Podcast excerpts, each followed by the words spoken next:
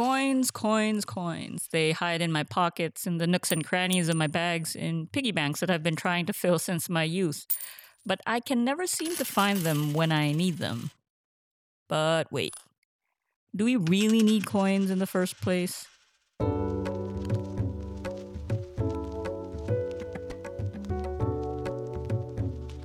Cents that can hardly buy anything when we keep hearing about the advantages of digital payments.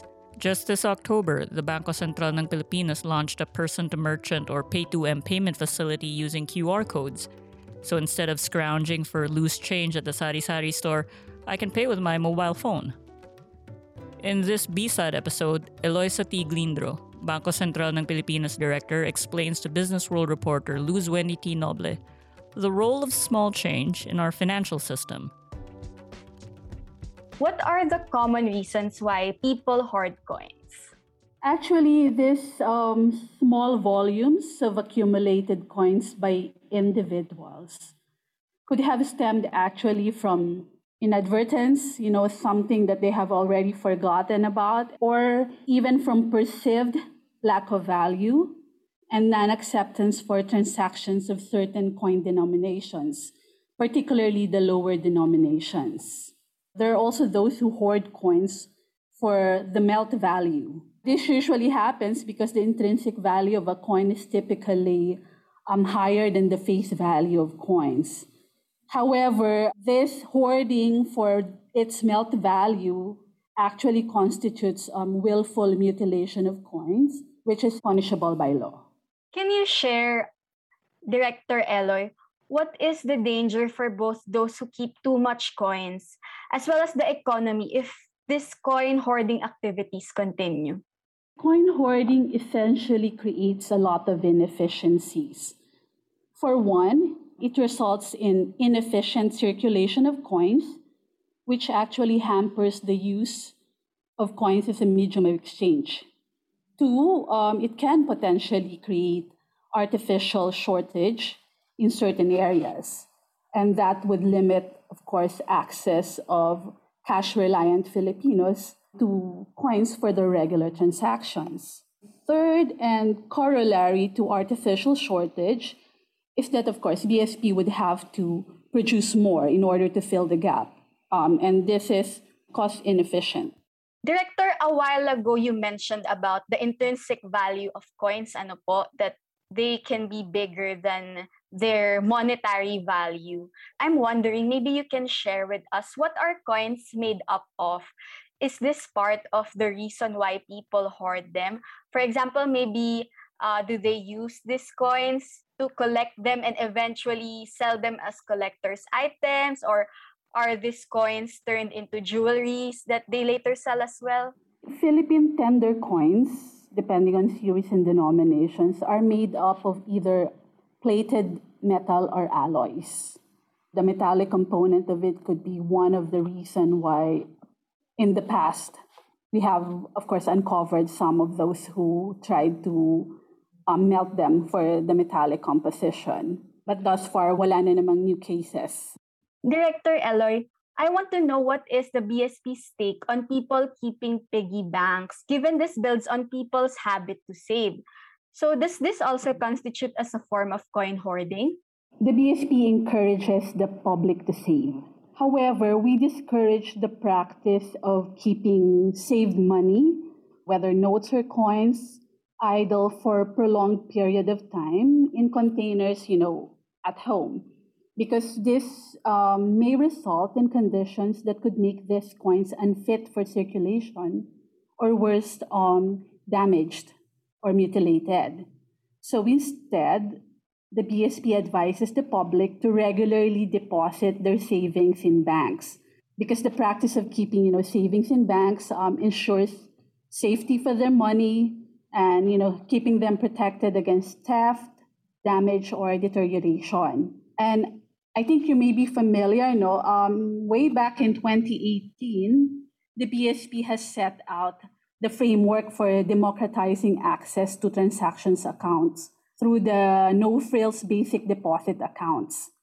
So this is intended to promote account ownership among the unbanked and underbanked segments of our population. This would also help Filipinos to receive and make payments as well as have a facility for store of value.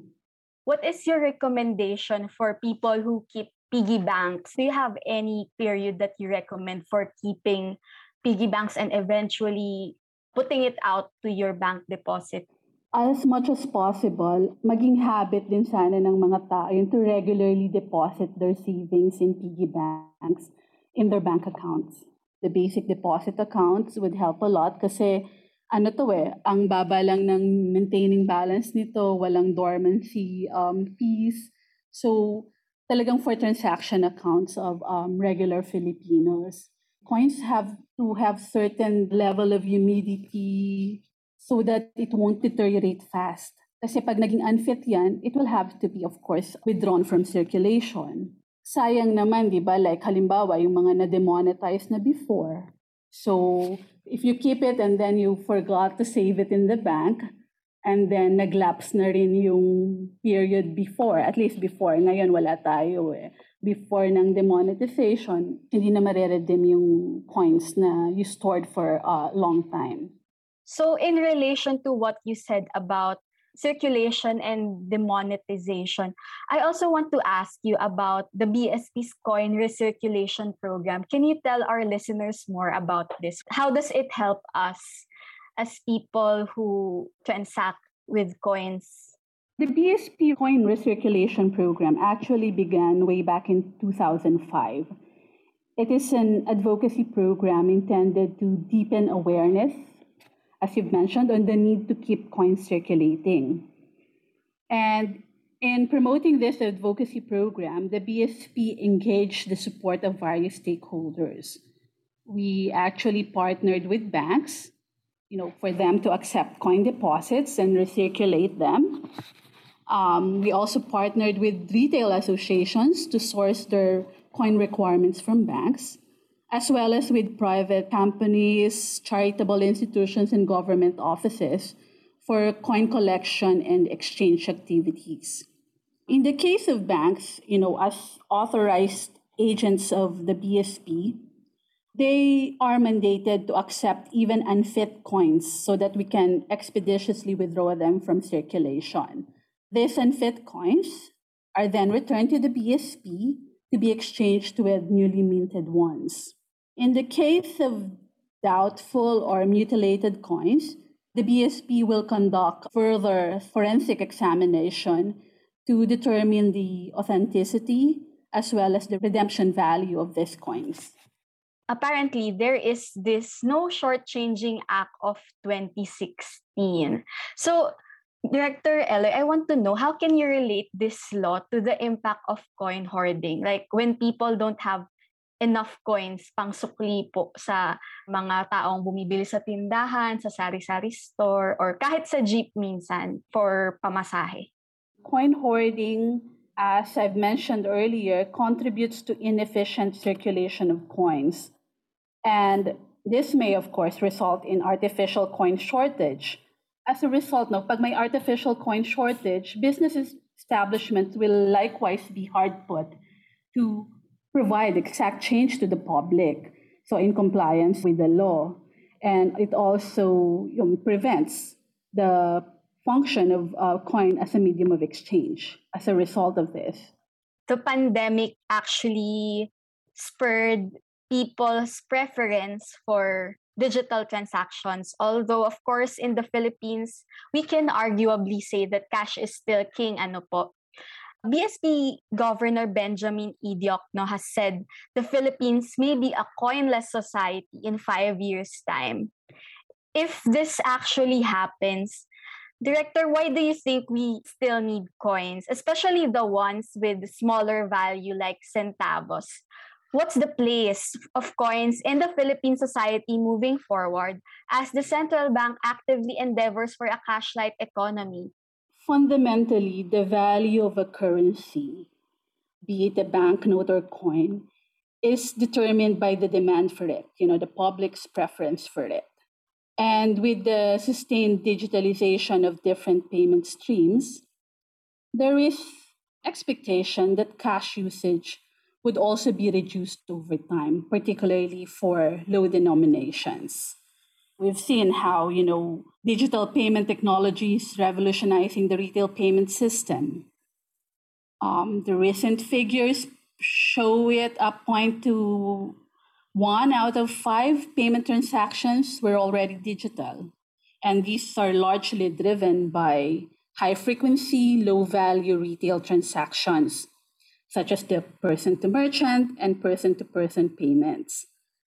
This sustained actually rise in digital transactions indicates that more consumers are becoming digitally engaged and they are you know increasingly adapting to digital payments for their financial transactions um, there is this one game changer initiative which is the expansion of qrph and the most recent addition to which is the p2m launched last october 13 so we see that um, this will further transform the retail payment landscape by making it easier for merchants to accept e-payments Nonetheless, the journey towards a cash light society will be governed by broadening the payment choices available to Filipinos.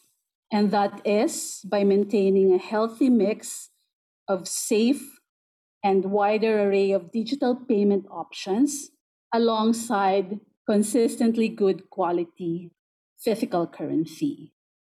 And as digitalization of uh, retail payment expands, we must continue to ensure that cash, even in reduced scale, remains a reliable payment option.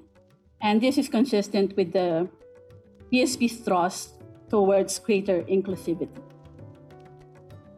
And that concludes another episode of B-Side. Once again, you heard Eloisa T. Glindro, Bangko Sentral ng Pilipinas Director, talking to Business World reporter Luz Wendy T. Noble about coins.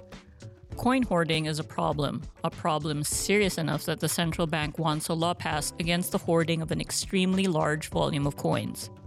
I doubt that any of us have 50 million bucks worth of coins in our piggy banks. Yeah, 50 million pesos. That's how much the BSP found in coins stashed in a warehouse in Quezon City. It's still good practice to deposit the coins we have lying around into our bank accounts. A peso saved is a peso earned, or if you like, kung walang piso, walang isang libo.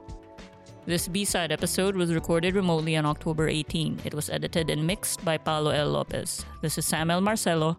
Thanks for listening.